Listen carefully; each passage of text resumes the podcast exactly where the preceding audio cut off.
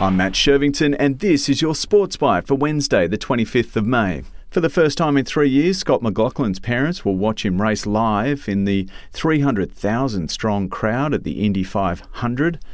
After a tough rookie season, McLaughlin is now winning IndyCar races, but likens a 500 victory to his days in Bathurst 1000. German surfer Sebastian Steudtner is officially ridden the world's biggest wave. The World Surfing League verifying his 26.2 metre wave at Nazaré in Portugal in 2020 as the largest ever ridden. That's your sports byte for Wednesday, the 25th of May.